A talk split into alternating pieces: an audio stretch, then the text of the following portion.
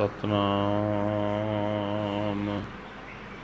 ਵਾਹਿਗੁਰੂ ਸਾਹਿਬ ਜੀ, ਰਾਗ ਤਨਾਸਰੀ ਬਾਣੀ, ਭਗਤ ਕਬੀਰ ਜੀ ਕੀ।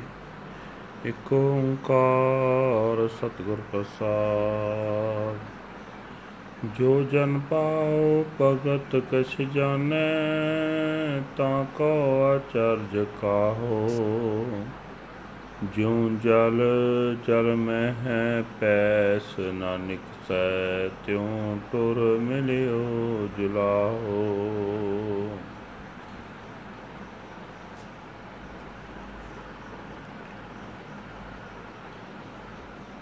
ਜੋ ਜਨ ਪਾਉ ਭਗਤ ਕਛ ਜਾਣੈ,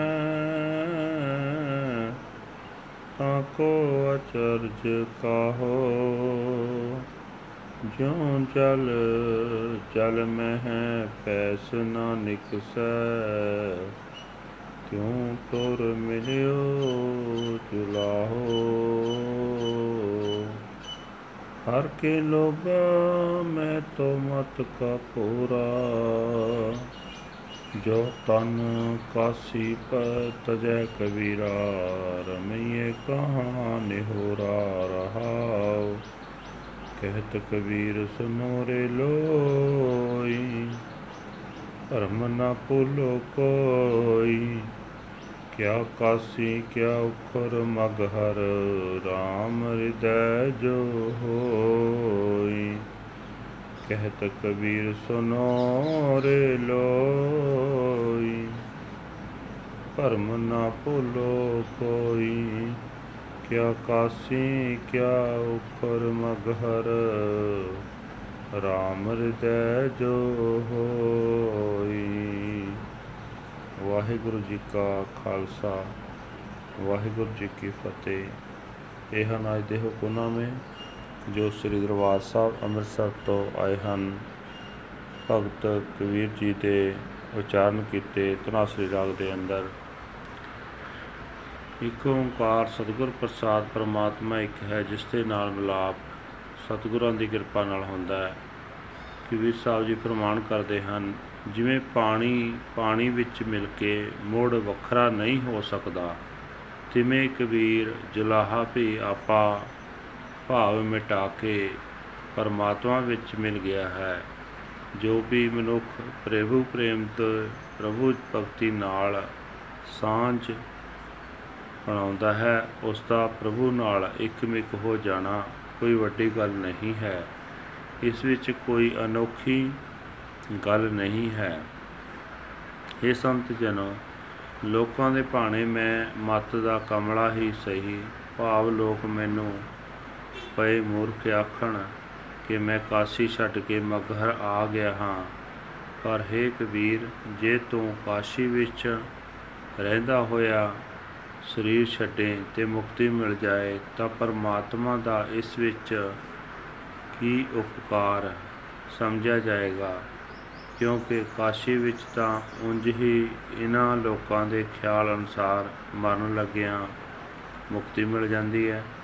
ਤਾਂ ਫਿਰ ਸਿਮਰਨ ਦਾ ਕੀ ਲਾਭ ਰਹਾਓ ਪਰ ਕਬੀਰ ਜੀ ਆਖਦੇ ਹਨ ਕਿ हे ਲੋਕੋ, ਸੁਣੋ ਕੋਈ ਮਨੁੱਖ ਕਿਸੇ ਭੁਲੇਖੇ ਵਿੱਚ ਨਾ ਪੈ ਜਾਏ ਕਿ ਕਾਸ਼ੀ ਵਿੱਚ ਮੁਕਤੀ ਮਿਲਦੀ ਹੈ ਤੇ ਮਗਹਰ ਵਿੱਚ ਨਹੀਂ ਮਿਲਦੀ। ਜੇ ਪਰਮਾਤਮਾ ਦਾ ਨਾਮ ਹਿਰਦੇ ਵਿੱਚ ਹੋਵੇ ਤਾਂ ਕਾਸ਼ੀ ਕੀ ਤੇ ਕਲਰਾਠਾ ਮਗਹਰ ਕੀ ਦੋਹੀਂ ਥਾਈਂ ਪ੍ਰਭੂ ਵਿੱਚ ਲੀਨ ਹੋ ਸਕੀਦਾ ਹੈ। ਵਾਹਿਗੁਰੂ ਜੀ ਕਾ ਖਾਲਸਾ, ਵਾਹਿਗੁਰੂ ਜੀ ਕੀ ਫਤਿਹ। This is uh, today's Hukamnama under Rag Tanasri, the word of a devotee Kabir ji. One universal creator God by the grace of the true Guru. that humble being who knows even a little about loving devotional worship, what surprised surprises are there for him, like water dripping into water, which cannot be separated out again.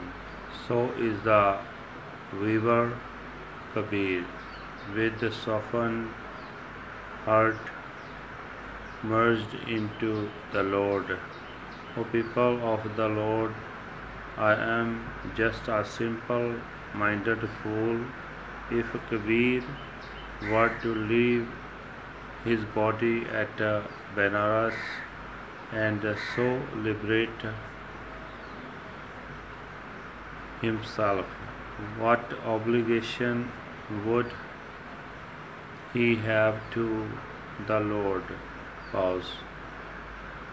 Says Kabir, listen, O people, do not be deluded by doubt. What is uh, the difference between Benares and the burned barren land of Maghar if the Lord is within one's heart. Waheguru ji ਕਾ ਖਾਲਸਾ ਵਾਹਿਗੁਰੂ ਜੀ ਕੀ ਫਤਿਹ